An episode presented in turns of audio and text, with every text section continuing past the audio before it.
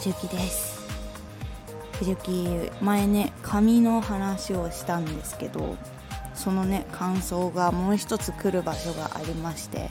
藤幸肌の方も結構乾燥が強く出てくるようになりました。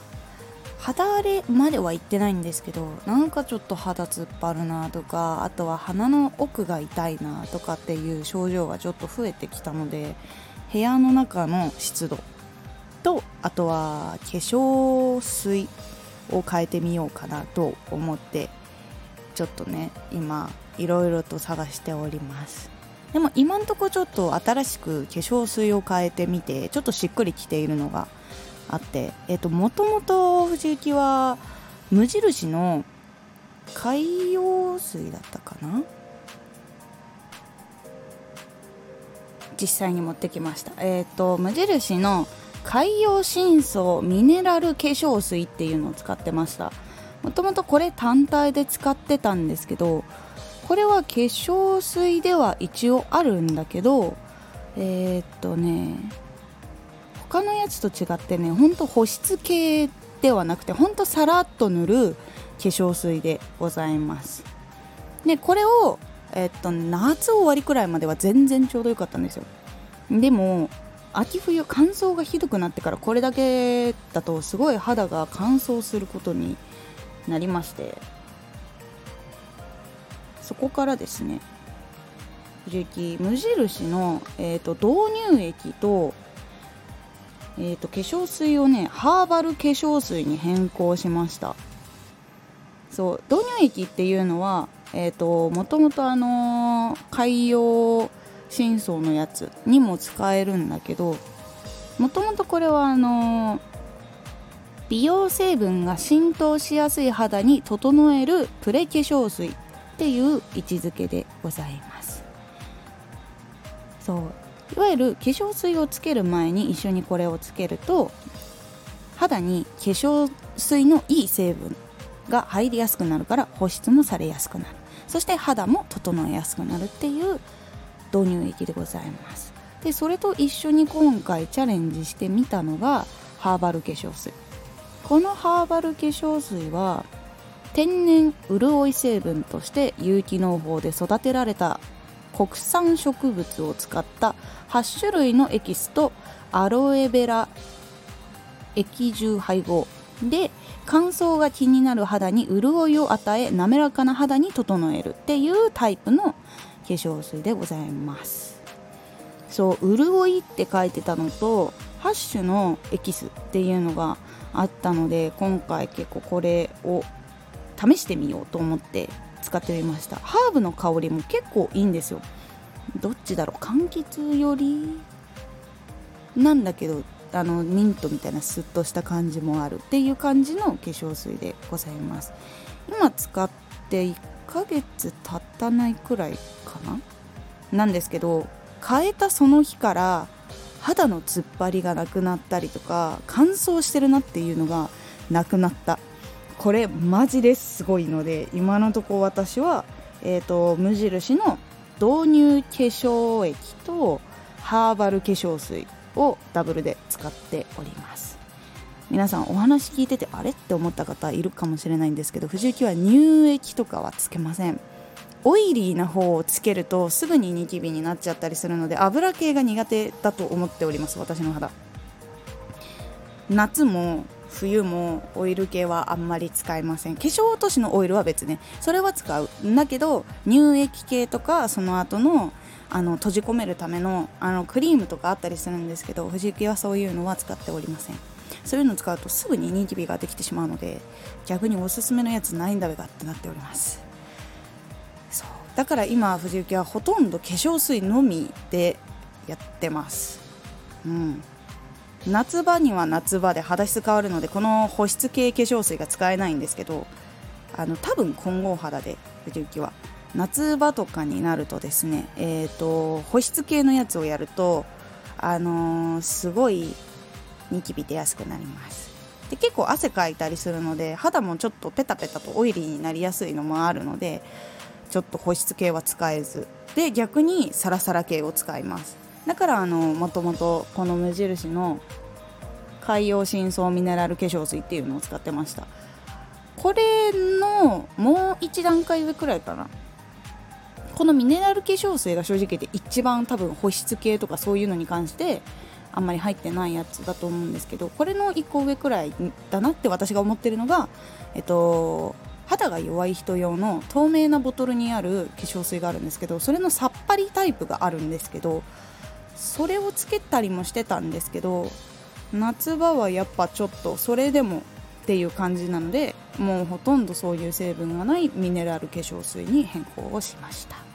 でもどうやらですね海洋深層ミネラル化粧水無印さん開発中止だかなんかでもうお店に並んでいないらしいのでこれ来年ちょっと出てくれないかなと藤幸は思っております。今日は前置きがめちゃめちゃ長かった。長かったですね。そう。さあ藤幸上がり症でカミカミ音読だった女子中学生が上がり症を克服した方法ほんといろんな方面から一つずつお話をしております。今回は上がった時に自分が何をすればいいかわからなくなったり何を言えばいいかわからなくなったりした時の対処法をお伝えしようと思います。藤幸ももともとなんか新しい質問とかその場で質問をされると何を言ったらいいか分かんなくなるタイプでなんか質問あらかじめ多分されるであろうっていうことを聞かれてある程度答え用意するんだけどでもそれが全然言えなくてっていうことがめちゃくちゃありました。なので藤幸はその時の対処法として一つ聞いた話を参考にしたことがありました。その聞いたお話というのはスポーツ選手のヒーローインタビューのお話でございました。このヒーローインタビューでよく選手の方が言っているのはヒーローインタビューをする自分がまだされてないけど自分はするっていう状態に仮定をしてどういう質問をされるかなとかそういうのを想像します。で想像して自分だったらこう答えるなこう答えるなあでも今までの歴代の選手の人たちってこう言ってたなこれかっこよかったなとかでも自分もこういうことあって確かにそれすごいわかるないみたいなことを想像するっていうやり方です。これいいなと思って大体の質問は予想ができたりするんですけどあと他にも情報を集める場合だったらそこの会社を受けてる知り合いの先輩がいていたらその人に聞いてみたりとかあとは学校とかでサポートしてくれる場合だったらそこのあれに聞いてみたりとかいろいろとやる方法があるんですけども藤幸はこのラジオやったりとか YouTube やったりとか放送やったりとかで結構いろんな質問を受けたりするんですけど今はそんなにうろたえることはないんですけど本当にその当時面接をしなきゃいけないとか誰かの前で話さなきゃいけないってなった時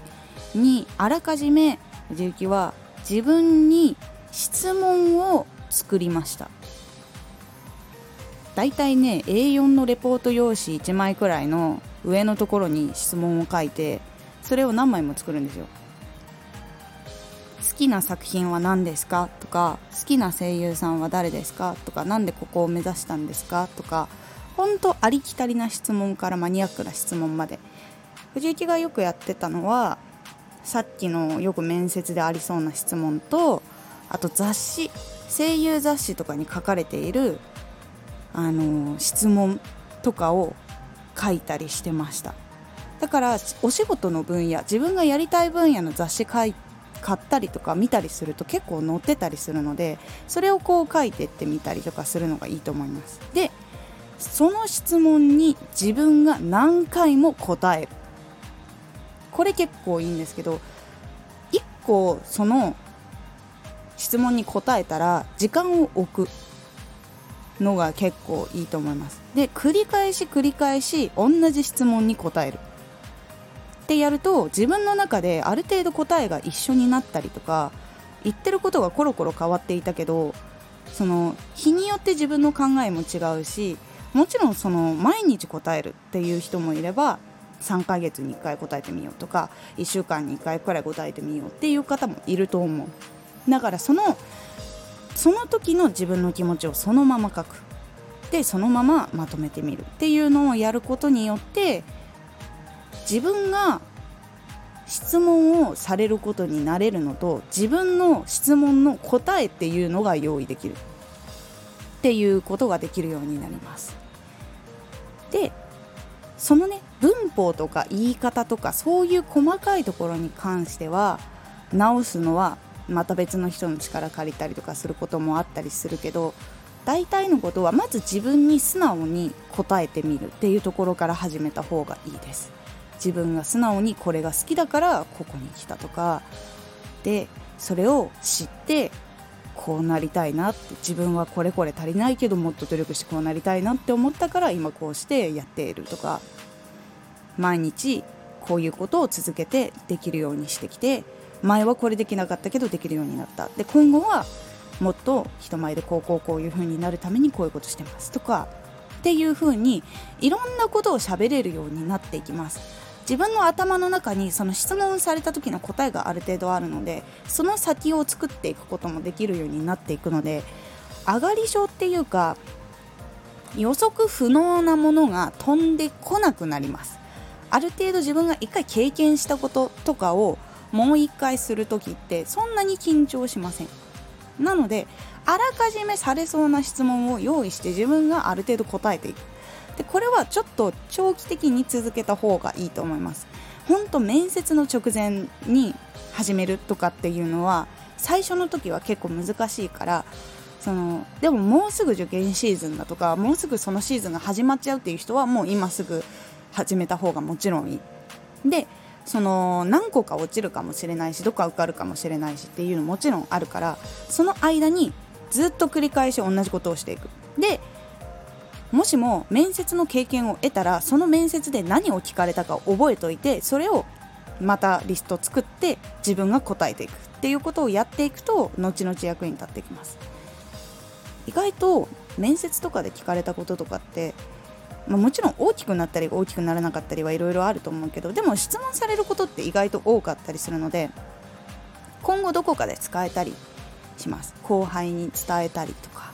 いろんなことに本当に使えるので繰り返し繰り返しやっていくことをおすすめしますこれ本当どのやり方でも面接今結構面接にフォーカス当てて喋ったけど面接以外でも例えば自分が提案したことで多分こういう質問が来るだろうなみたいなことを思ったらああこれはこういう風にやったっていうことをそれもリスト化してあらかじめ質問書いて答えておくっていうのはいいと思う。ね似たり寄ったりの質問とか言っている文面違うけど本質は似ているっていう質問とかがあったりするからその中から引っ張り出して答えたりすることができるのでと思ったりすることも少なくなるし突っかかるとか喋りにくいっていうことも減っていくと思うので是非自分で質問を書いてそれに答えるっていうことを繰り返すことをおすすめします。いかがでしたでしょうか？上がり症が少しでも軽減されればと思って発信をしております。もしねよかったら感想をレターでくれたら嬉しいです。今後もいろんな発信していきますのでフォローしてお待ちください。では良い一日を。